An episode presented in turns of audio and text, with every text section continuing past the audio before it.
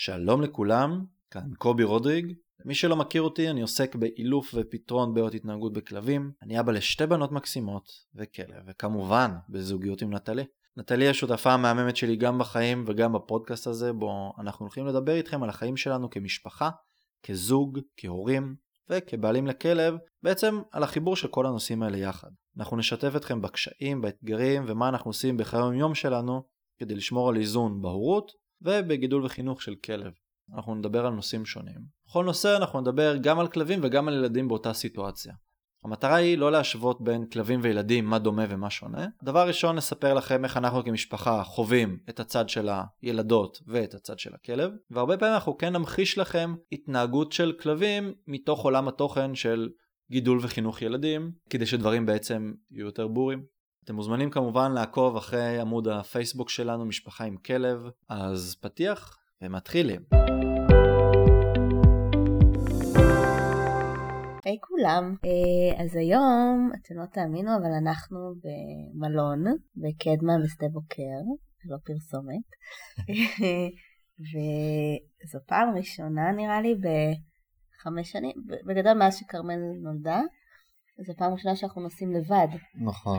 לחופשה אמיתית, אומנם קצרה, אבל זו חופשה אמיתית. כן, לילה אחד שעזרנו אומץ לנסוע, בלי הבנות ובלי נגב או מייסי, שזו הכלבה הקודמת שלנו.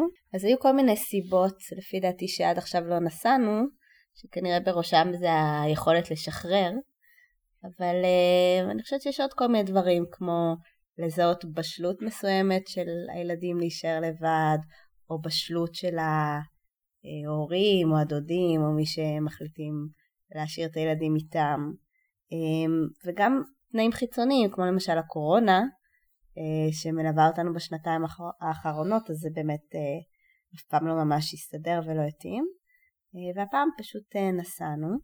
אז עם ילדים נראה לי שזה מאוד ברור כאילו להגדיר איך עושים את זה ומה עושים, נגיד עם מי משאירים, אם זה עם בייביסיטר או משפחה, מה אומרים לילדים, איך מכינים אותם. אני חושבת שאין פה איזה, לא יודעת, עניין גדול, אבל דווקא עם כלבים הופתעתי, כשראיתי איך קובי ניגש לזה, בלהחליט עם מי להשאיר את הכלב. החלנו כמובן להשאיר את נגב יחד עם הבנות ומי שבא לשמור עליהן, שבמקרה שלנו זה סבתא ודודה, אבל דווקא החלטנו להפריד, ובטח שעשינו את זה עם הכלבה הקודמת שלנו, אבל קובי אולי פה תוכל להיכנס לעניינים ולהסביר מה הייתה מערכת השיקולים ומה עשינו ולמה? אז אני אסביר. זה באמת פעם ראשונה שאנחנו, כמו שנטלי אמרה, שאנחנו יוצאים לחופש רק שנינו, ובלב שקט ושלם, אבל לפני שנתחיל אני רוצה להסביר כמה דברים, והפרק הזה הוא דוגמה נפלאה. אנחנו גם בפרקים הקודמים וגם בהמשך בפודקאסט הזה אנחנו מדברים הרבה על ילדים וכלבים, על משפחה, הורים, ילדים, כלבים, כאשר המטרה היא לא תמיד להשוות בין איך זה אצל ילדים ואיך זה אצל כלבים, זאת אומרת לא להראות רק דמיון ושוני, אלא כמשפחה אנחנו חווים גם התמודדות עם ילדים, זאת אומרת עם הבנות שלנו, וגם התמודדות עם הכלב, שזה בסך הכל תחת אותו טייטל של נושא, אבל לא תמיד ההתמודדות היא אותה התמודדות, אנחנו לא תמיד מייצרים איזו הקבלה. כן חשוב לנו לשתף אתכם איך אנחנו כמשפחה חווים את הסיטואציה, גם מהצד של ילדים וגם מהצד של הכלבים, אבל שוב, אנחנו לא באים לעשות תמיד הקבלה בין הדברים, זאת אומרת זה לא תמיד דומה, והפרק הזה אני חושב הוא דוגמה מאוד מאוד יפה, במקרה הספציפי שלנו עם הבנות, זאת אומרת זה היה משהו יחסית פשוט. אנחנו כמובן כהורים, אף פעם אני חושב לא היה לנו דחוף לצאת לחופשה או לטייל או לנסוע לבד, ומבחינתנו רצינו באמת להרגיש בנוח, שאנחנו מרגישים שמוכנות נפשית כזה של הבנות שהן באמת בסדר עם זה, כי אני חייב להגיד שאם היינו עושים את זה אולי לפני כמה חודשים או שנה, אני חושב שלכרמל היה קצת יותר קשה להישאר לבד, זאת אומרת זה להישאר לבד בלעדינו, העולם לא היה מתהפך, לא היה קורה אסון, אבל ברמה הנפשית שאני חושב שעכשיו היא ברמה בגרותית, היא יודע שהיא מסוגלת להכיל את זה, וגם היא מסוגלת גם ליהנות להיות עם סבתא ודודה, זאת אומרת לעשות את זה משהו מיוחד, או כמו שיקרא לזה בסביבת פיג'מות. אבל באמת הצד המורכב יותר הוא מהכיוון של הכלבים, ופה אני באמת אתחיל להרחיב.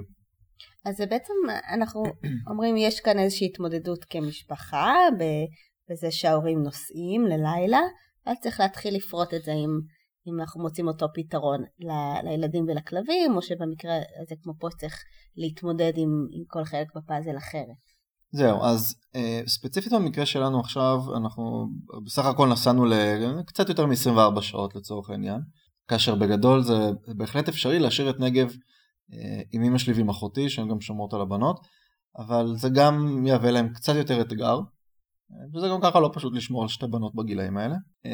וגם נגב, אם אתם זוכרים, דיברנו על הפרק הקודם, על פרק הסוקים, אנחנו מדברים על עניין של פריקת אנרגיה והצטברות אנרגיה, ואני מבחינתי רוצה שכשאני חוזר בחופש, נגב לא יחזור כולו מפוצץ אנרגיה, כי מה שהוא קיבל ב-24 שעות האחרונות האלה זה טיול קצר, כי זה מה שיוכלו לספק לו, וזה צפוי.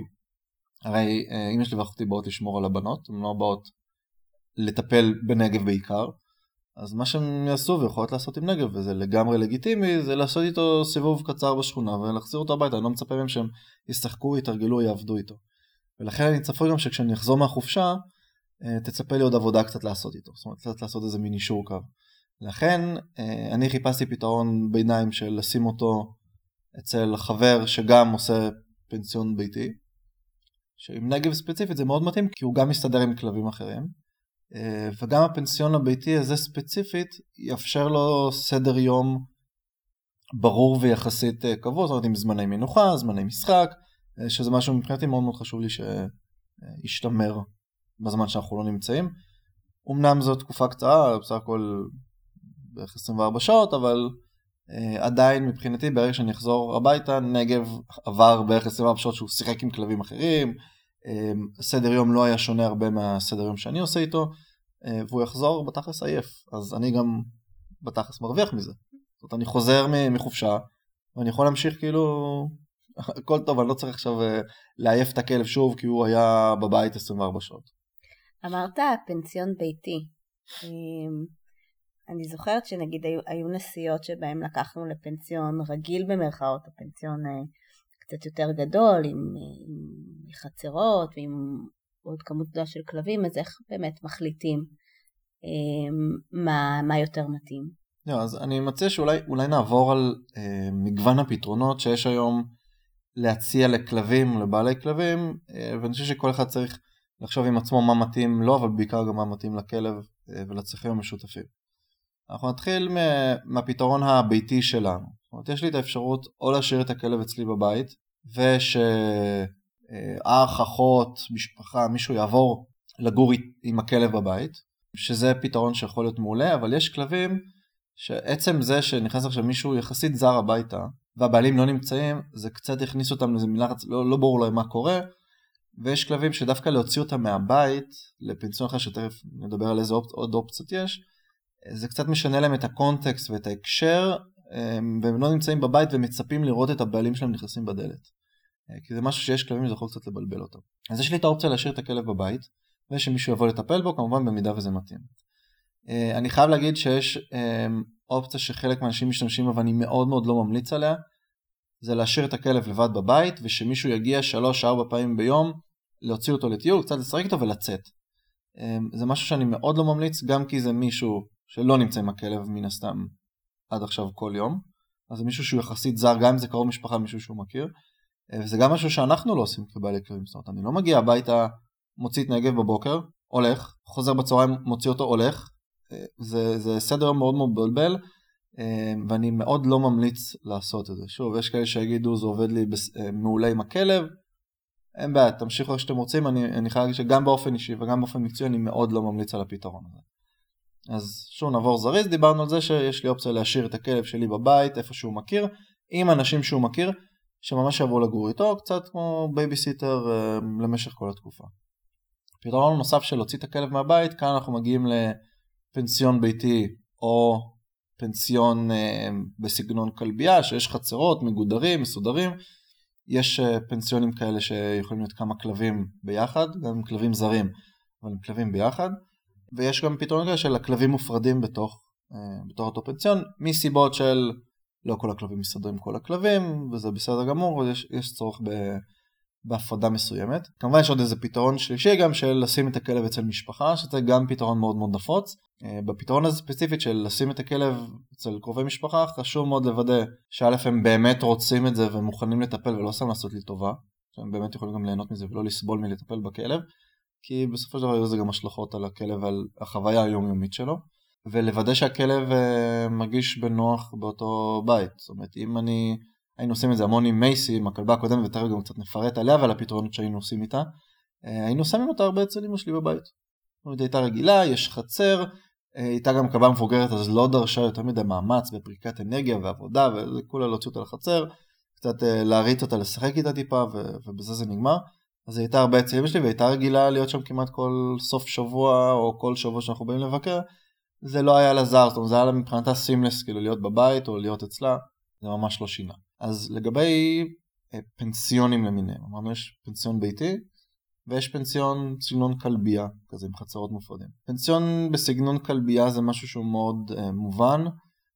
אני אגיד את זה ככה שגם כלבים שהם כביכול מאוד ביתיים, ואוהבים את הבית, ואוהבים הם לחלוטין, מניסיון אני אומר, וגם מכלבים של לקוחות שלי, שהם כלבים הכי חמודים שיש והכי רכים, ואוהבים את הבית החם ואוהב שלהם, מסתדרים מעולה בפנסיונים כאלה עם חצרות, כששוב הם רואים שם עוד כלבים, לרוב גם יש שם סדר יום מאוד מאוד ברור, וכלבים יכולים להסתדר שם, זה פתרון שהוא מאוד מאוד טוב לכלבים, שהם גם לא מסתדרים בהכרח עם כלבים אחרים, ואז זה מאפשר את ההפרדה, בתכלס ההפרדה מוחלטת, לאורך כל השוט של הכלב עם כלבים אחרים, ואז אין לנו שום בעיה בתחום הזה. זה כמו לשלוח ילדים לקייטנה או למחנה קיץ או משהו כזה, שהם כאילו קצת, כמו שהם ילדים של בית, אם הם רואים, אם כאילו משתנה המוד, הם רואים עוד כלבים, אם יש מישהו מספיק חזק שיודע בעצם לבסס סדר יום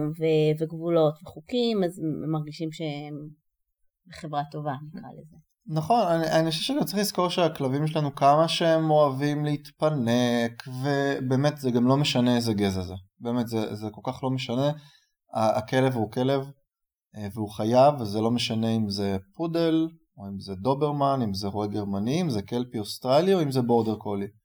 הם כולם בסופו של דבר כלבים, בסדר? זה המכנה המשותף שלהם, הם אותה חיה עם תכונות שונות, אבל הם חיה, הם לחלוטין יכולים לחיות מחוץ לבית לתקופה קצרה, לתקופה ארוכה, וכולם מסתדרים, כמובן צריכים למצוא את המסגרת המתאימה. עכשיו, הפתרון השני, שדיברנו על זה פתרון של פנסיון ביתי, כאן אני אגיד חשוב מאוד, בגלל שפנסיון ביתיים זה משהו מאוד מאוד נפוץ היום, לרוב מי שמנהל פנסיון בתצורת כלבייה, זה לרוב, לפחות ממה שלי יצא להתעכב, וגם מה שאני מקווה להאמין, זה לרוב גם אנשי מקצוע, שמכירים כלבים, יש לו מעט פנסיונים ביתיים שמנהלים אותם אוהבי כלבים, שזה גם בסדר כמובן, אני חייב להגיד, אני לא חייב להיות איש מקצוע מאלף כלבים כדי להצליח לנהל פנסיון ביתי מוצלח, אבל חשוב להכיר את הפנסיון הביתי שאליו אתם שולחים את הכלב, גם מבחינת מי שמנהל את הכלב, זאת אומרת שיש לו את הפנסיון, גם מבחינת מי שמנהל את הפנסיון, כי חשוב לי לדעת שהוא מבין בכלבים, הוא יודע להתנהל עם מגוון של כלבים, הוא יודע לקרוא שפת גוף של כלבים כדי לדעת איך להתנהל איתם נכון, כי בסופו של דבר מדובר בכמות של כלבים, לרוב זה יותר מכלב 2, 3, גם 5 כלבים, ואני רוצה לדעת שאותו בן אדם, זאת אומרת, אותו מישהו או מישהי, יודעים לנהל את הכלבים בצורה נכונה, אם צריך לעשות איזה הפרדה, יודעים איך לעשות את זה נכון, יודעים איזה כלב להתאים עם איזה כלב, וגם יש כלבים שמאוד מאוד חשוב, שישמר להם סוג של סדר יום.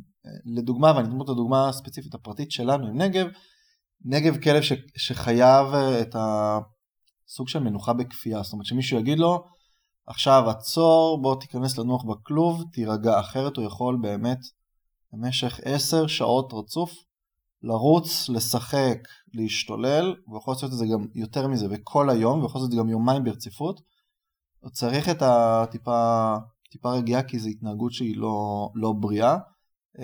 נגב ספציפית עכשיו משהו קצת התבגר, הוא כן יודע קצת יותר להירגע בעצמו, אבל יש הרבה כלבים שצריכים את המסגרת הזאת, וחשוב לוודא שמכניסים את הכלב למסגרת שמתאימה לכלב הספציפי ומה שנכון עבורו. אנחנו לפני שנסענו, טוב, אני קצת פסיכית, אבל הכנתי דף כזה מאוד מפורט, על הסדר יום של הבנות, ואם יש דברים מסוימים שהן אוהבות, איזה בובה מסוימת לישון איתה, איזה דברים שאפשר לצפות שיקרו ביום או בלילה, כאילו קצת לתת איזשהו בריף על הבנות, למי שלא מטפל בהם יום יום. אז איזה עוד דברים אפשר לחשוב מבחינת ההכנה של מי שהולך לטפל בכלב, לגבי הצרכים שלו או ההרגלים שלו, או שזה לא משנה בכלל, כאילו שילכו, שיקרה מה שיקרה, ואתה כבר תטפל בזה זהו, אז זו שאלה טובה, אני לא בעד יקרה מה שיקרה, אני חייב להגיד שעם פנסיון בתצורת כלבייה זה קצת יותר פשוט, כי זה לא מנוהל בבית של מישהו, יש את החצרות, בסופו של דבר נמצאים באיזה תא חצר, יוצאים לחצר משותפת, משחקים, חוזרים, כן יש דגשים מסוימים, לדוגמה נגב יש לו נטייה לקפוץ מעל גדרות, אז כשאני הייתי שם אותו בפנסיון כלבייה אצל יוסף, אז הוא יודע שנגב קופץ מעל הגדר, אז נגב לא נשאר שם ללא השגחה. זאת אומרת, הוא ידע, כמובן, הוא גם רע בעצמו, אבל אני גם הזכרתי לו, שנגב הוא כלב שקופץ מעל גדר, אתה לא יכול להשאיר אותו שם בחצר המשותפת בלי השגחה, אז הוא כן היה בחצר שהיא יותר סגורה, הרמטית לכלבים שקופצים מעל גדרות. אז יש את הפתרונות האלה. לרוב אין בעיות כאלה, אבל כשכן יש איזו נקודה מסוימת, שאנחנו יודעים שצריך לטפל בה, חשוב להודיע להתקן את בעל הפנסיון או בעלת הפנסיון, מי שמנהל את העסק. אנחנו לא רוצים להתקן במצב שמתקשרים אלינו הכלב בער מהפנסיון, הוא קפץ מעל הגדר, ואז אני כזה, כן, אני יודע, יש לו נטייה לקפוץ מעל הגדרות, חבל. כן. אז יש לזה את הפתרונות. דוגמה, הפעם ששמנו את נגב אצל דבי, שהוא עושה פנסיון ביתי, הוא גם מכיר את נגב, אז הוא גם קצת יודע, אבל זכרתי שנגב הוא כלב זכר שמסמן לא מעט, אז תשים לב שאין לך איזה, דיברנו שיש לו מתלה כביסה בחצר, תשים לב שזה לא, שנגב בטעות לא יתבלבל שם, כשהוא גם יש שם כלבים זכרים, כל אחד מהם מסמן אחד ליד השני, אז זה משהו שכדאי לשים לב אליו, מעבר לזה ספציפית לא היו לי דגישים מיוחדים. אז זה נשמע שאתה ממש צריך להכיר פיזית את השטח שאליו אתה שולח את הכלב, אם זה להסתכל על גבעים של גדרות, או כל מיני דברים שיש בחצר, כאילו מה המשמעות של ללכת ולהכיר את זה לפני, וגם אולי להכיר לכלב את הטריטוריה שהוא הולך להיות בה, יש לזה משמעות? איננו לא שאני אכיר את הפנסיון עצמו מבחינת מבנה, כמובן מעבר לוודא שהכל, את יודעת שהגדר סגורה הרמטית, ואין שם דברים, קצת כמו שהולכים לראות גן ילדים, חיפשנו גן לבנות, רצינו לראות גן שהוא גם נראה לנו בטיחותי, גם מענה, זו הנקודה היחידה אולי שהייתי מסתכל אני בעצמי על הפנסיון. צד שני, כן, חשוב לי שהכלב, שוב, זה גם אני באופן אישי, כן? חשוב לי שהכלב יבוא פעם ראשונה, יסתכל, יכיר את בעל הפנסיון, יראה את המקום, כדי שפעם ראשונה שאני שם אותו שם, הוא לא קצת ייכנס לשוק. יש כלבים שזה לא מזיז להם, יש כלבים שהם יותר רגישים לזה, ואני גם אגיד שמניסיוני וגם משיחות שניהלתי עם הרבה בעלי פנסיון, הרבה מהם דווקא כן מעדיפים שהבעלים יגיעו עם הכלב, גם כדי שהכלב יכיר וגם כדי שהבעלים לא פתאום יופתע לא ידעתי שאתם עושים ככה, או לא ידעתי שהגדר היא כזאת, או... זאת אומרת, כולם צריכים להכיר, כמו שאנחנו יודעים איפה אנחנו עושים את הבנות שלנו כל יום בבוקר, אז וואלה, אתם יוצאים לחופש, תשקיעו. אני ככה גם בנסיעה הקודמת שלנו, שנסענו כל המשפחה לירושלים, נסעתי במיוחד יום אחד עם נגב, עם אחותי עשינו רוד טריפ לירושלים, ראינו את הפנסיון, בעלת הפנסיון שלומית פגשה את נגב, ראינו שנגב מסתדר עם הכלבים שם, זה גם משהו שחשוב להכיר. אוקיי, אז איך נגיד, הזכרת בהתחלה את האופציה של להשאיר בבית, עם איזשהו דמות שהכלב מכיר, לעומת האופציות של פנסיון או מחוץ לבית, יש איזה דרך שבה אני יכולה להעריך את הכלב שלי ומה יותר יתאים לו, או שזה נטו לגבי מה האופציה שלי כבעלים? נגיד עכשיו להשאיר את נגב בתוך הבית לא היה אופציה בשבילנו, רצינו להוציא אותו מהבית כדי להקל. אבל איזה מאפיינים עם הכלב עצמו יעזרו לי לקבל החלטה של האם בתוך הבית או מחוץ? אוקיי, אז יש כלבים ששינוי טריטוריה מאוד מאוד מאוד קשה להם, ואני אגיד ככה לא הרבה חווים את זה בצורה באמת מאוד קיצונית. אני נתקלתי בלא מעט כלבים שכל מעבר דירה שהם עברו עם הבעלים היה להם מאוד מאוד מעורר נפשית, אבל כשהם הגיעו לפנסיון שיש שם עוד כלבים, מה שנקרא דייקון קרלס, באמת שלא עניין אותם שום דבר, יש שם עוד כלבים, הם יצאו, זה לא עניין אותם. אבל כאילו המעבר דירה כן נראה אותם קצת. אתם צריכים תכלס רגע להסתכל על הכלב שלכם בצורה קצת מבחוץ, ולהבין האם הכלב שלי יכול להסתדר עם עוד כלבים, גם אם קשה לו שינוי טריטוריה, וזה כלב שאוהב להיות עם כלבים אחרים, אני לחלוטין יכול לשים אותו בפנסיון כלבייה, כשיש שם עוד כלבים, והוא מבחינתו עכשיו כאילו, בסדר, נמצא במקום שאני לא מכיר, אבל סליחה על הזה, פאק איט, יש לי פה כלבים, שאנחנו עושים צחוקים, משחקים ונהנים. אז השינוי טריטוריה הזה יורד בערכו מבחינת השינוי שהכלב חווה. יש כלבים שאם אני אגיד שכלבים אחרים מאוד מאוד מלחיצים אותם, וקשה להם בקרבת כלבים. ואני יודע שאני נוסע עכשיו לשבוע, לא מדובר ביום. אני נוסע עכשיו לשבוע. אני אולי לא אשים את הכלב בפנסיון עמוס.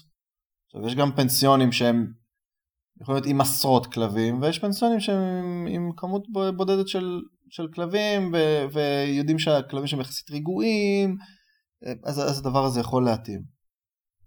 וזה גם באמת מבחירה, ההחלטה אם אנחנו נשים את הכלב, שיהיה אותו אצלנו בבית, או פנסיון ביתי, או כלבייה, זה גם תלוי באיזה פתרונות יש לנו. לצורך העניין, אמא שלי ואחותי באו לשמור על הבנות במשך החופשה שלנו. בגדול, נגב ככלב, וזה קצת עונה או על השאלה שלך, נגב ככלב, כעצור, הוא יכול להישאר בבית, אין לו בעיה, הן יכולות לטפל בו, הוא מכיר אותם, הוא יקשיב להם, הוא גם מקשיב לבנות שלנו, אין בעיה להתנהל איתו בבית. השיקול שלי להוציא אותו מהבית לפנסיון ביתי ספציפי, איפה ששמנו אותו, זה כי אני מבחינתי רוצה שהוא ימשיך סוג של תסד היום הרגיל שלו, שיפרקו לו אנרגיה, ושכשאני אחזור, נגב מבחינתו רק עזוב אותי בשקט, אני רוצה לישון, את עשיתי שום דבר, תן לי לישון. זהו, השאלה הבאה שלי זה באמת מה קורה כשחוזרים. אני סתם, אם אני שוב משווה את זה למחנה קיץ, ששולחים את הילדים לכמה ימים, הם חוזרים מפוצצי חוויות, מפוצצי גירויים, רק ישנים, כאילו רק עזבו אותי, תנו לי כאילו להשלים שעות שינה עם כל ההתרגשות שחוויתי. איך זה עם כלבים? זה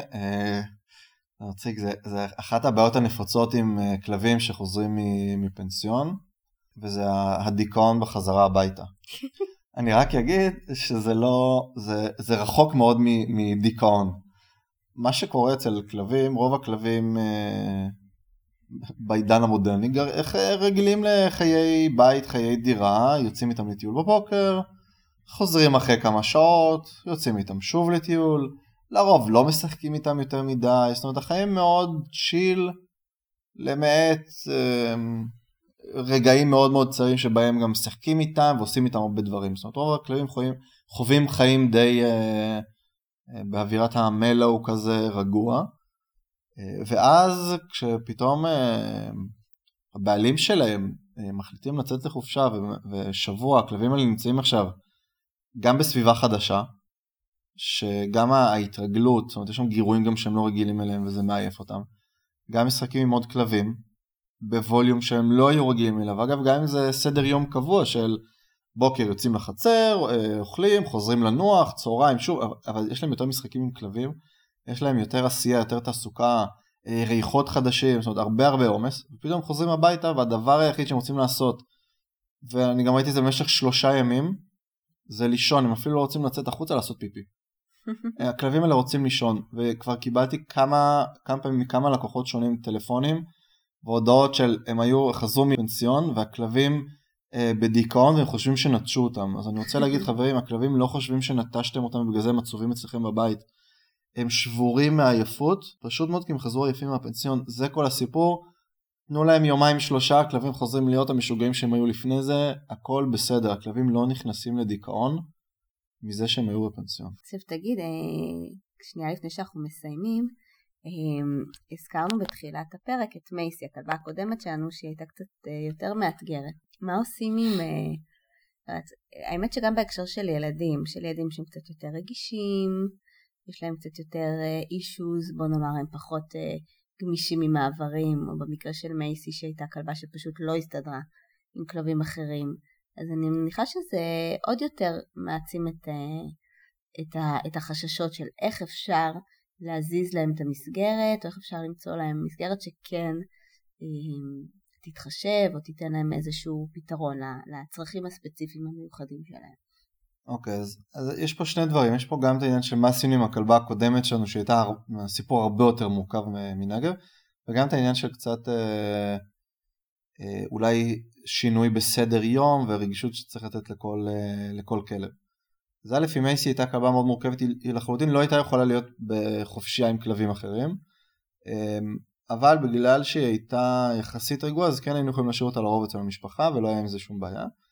כן, כשנסענו לחופשה קצת יותר ארוכה, אז השארתי אותה בפנסיון, אבל השארתי אותה בפנסיון אצל מישהו שמכיר אותה טוב מאוד,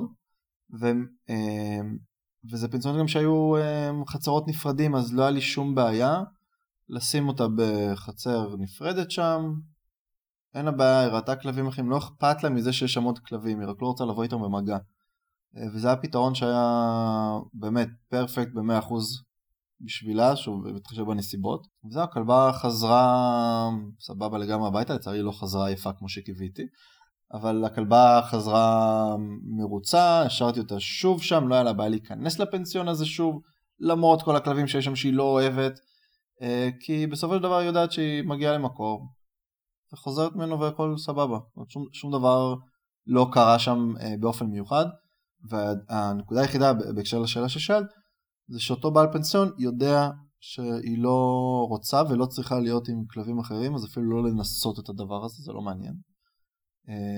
וזהו, זאת אומרת, לא היה בעיה מהבחינה הזאת, אז ההחלטה אם לשים אותה עם משפחה או בפנסיון, זה היה נטו בהתחשב בנסיבות שלנו ומה שנכון עבורנו, וזה מביא אותי לנקודה שבאמת לא דיברנו עליו כך עד עכשיו, אבל קצת לגבי מה קורה עם שינוי בסדר יום. אז יש פנסיונים ביתיים ופנסיונים בצורת כלבייה שמאוד שומרים על סדר יום, אבל זה לרוב יהיה גם סדר יום שמתאים להם מן הסתם, אבל עדיין זה סדר יום מסוים. אז א', לכלבים לוקח את הזמן להיכנס לסדר יום הזה, והם מהר מאוד מכירים אותו. אני חייב להגיד שכלב שגדל בצורה מסוים, יותר גם נגיד איך אנחנו חווים את זה עם הבנות שלנו, לא יקרה כלום, אפילו במשך שבוע סדר היום שלו ישתבש. מה שאנחנו נראה כנראה ביום, יומיים, שלושה, כשנחזור הביתה, זה שהכלב עדיין קצת מכוות לפי הסדר יום של השבוע הקודם שהוא היה בפנסיון, אבל מהר מאוד הוא יחזור לשגרה. זאת אומרת, לא משנה איפה הייתי שם עכשיו את נגב ומה סדר היום שהוא היה מקבל, אם הכלב במשך שנה וחצי, כמעט שנתיים, חווה איזה סדר יום מסוים וחינוך מסוים ממני, זה שעכשיו במשך שבוע מישהו ייתן לו לעלות על הספות, שנגב אצלנו לא עולה על הספה. ייתן לו לעלות על הספות, לישון על הספה, לקפוץ על השולחן בסלון. שום דבר לא ישתנה באמת, כשנגב יחזור אלינו הביתה. אז פעם אחת הוא ינסה אולי לעלות על הספה, יהיה קצת מבולבל, מהר מאוד יחזור לשגרה. אבל זה רק דוגמה אחת. אני יכול להגיד גם את הדוגמה עם הבנות שלנו, שוב, אנחנו עכשיו יצאנו לקצת יותר מ-24 שעות, אבל גם אנחנו בהנחיות שנתנו לסבתא ולדודה, זה בסדר, אז הן רוצות לאכול בסלון בערב, שיוכלו בסלון בערב, הן רוצות לאכול חטיפים גם לארוחת, עם ארוחת ערב, בסדר, לא אכפת לי. זאת אומרת, אני חושב שאנחנו, העדיפות העיקרית שלנו זה שהבנות ירגישו כמה שיותר נינוחות שאנחנו לא נמצאים שם, ושיהיה להם כמה שיותר כיף עם הסבתא והדודה, ואם הן אוכלות קצת יותר בריא, קצת פחות בריא, בסדר, אז הן אוכלות בסלון ולא בשולחן, אוכל במטבח, כמו שאנחנו עושים כל ערב, שום דבר לא יקרה. זאת אומרת, החינוך שלנו לא יערס על סמך שבוע שמישהו עושה איתה משהו אחר. כן, נראה לי אם הבסיס מספיק יציב, עם הגבולות מאוד ברורים בבית, אז הם יודעים מכל קרגיבר אחר לדעת למה לצפות, והם יודעות כאילו להתאים את עצמם, זה לא הורס להם את הבסיס שהם מגיעות איתו מהבית. אנחנו רואים את זה על איך הם מתנהגות עם ההורים שלי, שמפנקים אותם מאוד ונותנים להם מותקים, אז איתם הם משהו אחד, ואיתנו הם ידעו לא לצפות לשוקולד בבוקר לפני ארוחת בוקר, לדוגמה. נכון, זה מאוד תלוי קונטקסט, תלוי הקשר מבחינתן, ואני אומר גם, אנחנו גם לא נמצאים שם באמת בשביל לשלוט בסיטואציה, אז הרצון גם להשליט את הרצון שלנו לשליטה על אנשים אחרים שעכשיו שומרים על הכלבים שלנו, על הילדים שלנו, קצת מייצר איזה מין קונפליקט, וקצת מייצר, אני חושב, לחץ שלא בריא. אני חושב צריך לשחרר, כי הרצון של לשלוט כל הזמן במצבים שבהם אנחנו לא באמת יכולים לשלוט, הוא מכניס גם אותנו ללחץ, ובואו, אתם יוצאים לחופש, תשחררו. תסמכו על מי שאתם מפקידים את היקירים שלכם בידיהם, ואם אתם לא יכולים לסמוך, אז אל, זאת אומרת, שימו את הילדים שלכם, את הכלבים שלכם, אצל מי שאתם סומכים, ותשחררו. אני חושב שזה אחד הדברים החשובים. טוב, אז אם נסכם, כי בכל זאת אנחנו רוצים לחזור לחופש שלנו, נותרו לנו עוד כמה שעות. נכון, הפעם בניגוד לפרקים אחרים, אנחנו לא הולכים לאסוף את הבנות אחרי בסוף הפרק, אנחנו הולכים ליהנות מאוד מנוחה. אני חושבת שהמכנה המשותף, אם אפשר לסכם את זה, זה באמת להסתכל בגובה העיניים, ולראות פשוט את הצרכים של הילדים או של הכלבים, ושלנו, אוקיי? אנחנו צריכים חופש, ואז אנחנו מסתכלים, למשל, כל אחת מהבנות שלנו, מה היא צריכה, מה חשוב שיהיה לה בזמן שאנחנו לא נמצאים, איך להכין כל אחת מהן בדרך שהיא יכולה להבין, אם זה הגדולה, שמספרים לה במילים שהיא מבינה לאן אנחנו הולכים, ל-24 שעות, ובאמת לתת את הקרקע שלהם נוח ונעים בזמן שאנחנו לא נמצאות, ובין אם זה עם הכלב, עם נגב שלנו, למצוא לו מסגרת שתתאים לצרכים שלו, ושאנחנו מאמינים שיהיה לו מענה ומתאים ובטוח עם מישהו שאנחנו סומכים עליו לתקופה הזו. נכון, זהו, אז אני רוצה גם להגיד, זו נקודה שמעת לגבי להכין אותה או להסביר, אני חושב שעם כלבים הדבר הכי גרוע שאפשר לעשות, ואגב זה גם מבלי להיכנס לפן הפסיכולוגי בילדים, כי אנחנו לא פסיכולוגים, אנחנו לא מדיחי הורים, אנחנו מדברים מהניסיון האישי שלנו, עם כלבים, ואגב גם בדומה לילדים בגיל מסוים או ספציפית, אגב, אנחנו רואים את זה גם עם קרמל, כאילו לנסות לעשות איזו הכנה מראש, של עוד שבוע אנחנו נוסעים ואנחנו לא נהיה, ויהיה בסדר, תהיה עם סבתא ועם דודה, ויהיה לכם כיף. זה מתחיל עכשיו להכניס אותנו ללחץ של שבוע, שהיא מתחילה לחשוב על הדבר שאבא ואמא לא יהיו, וזה מתחיל להכניס ללחץ, ואגב, יצא לראות את זה גם כמה פעמים עם כלבים, שכאילו מרגישים קצת לא נעים שמשאירים אותם עכשיו, כאילו הם הולכים להינטש, במיוחד אגב כלבים שימצאו אותם, והבעלים עכשיו פוחדים שהכלב יחווה עוד פעם איזה טראומה של נטישה, כאילו מנסים להכין אותם, ובין אם זה בסדר יום פתאום חריג, או באיזו התנהלות שונה, כלבים קולטים שאתם מתנהלים בצורה שונה, ומתחילים להיכנס לסטרס מהסטרס. אז תירגעו, תסבירו לילדים שלכם בצורה שבה נכונה להם, בהתאם לגיל, בהתאם לטמפרמנט ולילד הספציפי, ולכלבים לא צריך להסביר. ההכנה היחידה שצריך לעשות זה פשוט שהכלבים יכירו את המקום שבו הם הולכים להיות כשאתם תהיו בחופש, וזהו. לא לנסות לעשות הכנה ולתקשר להם את זה לפני, כי זה משהו שפתאום הכלבים יקלטו כדבר חריג שלא קורה ביום יום. אז על. אחלה, תודה, היה מלמד מאוד קרבוש. וזהו, מה, נשתה עוד קפה? נשתה עוד קפה, תודה. נשתה עוד קפה וננוח, תודה נטלי. ביי ביי. ביי ביי. אז תודה שהקשבתם לעוד פרק בפודקאסט משפחה עם כלב. מקווים שנהנתם, אם יש לכם שאלות, אתם מוזמנים לשאול אותנו גם בעמוד הפייסבוק שלנו משפחה עם כלב, או לכתוב לנו מייל לכתובת podcast.familydog@gmail.com. נתראה בפרק הבא.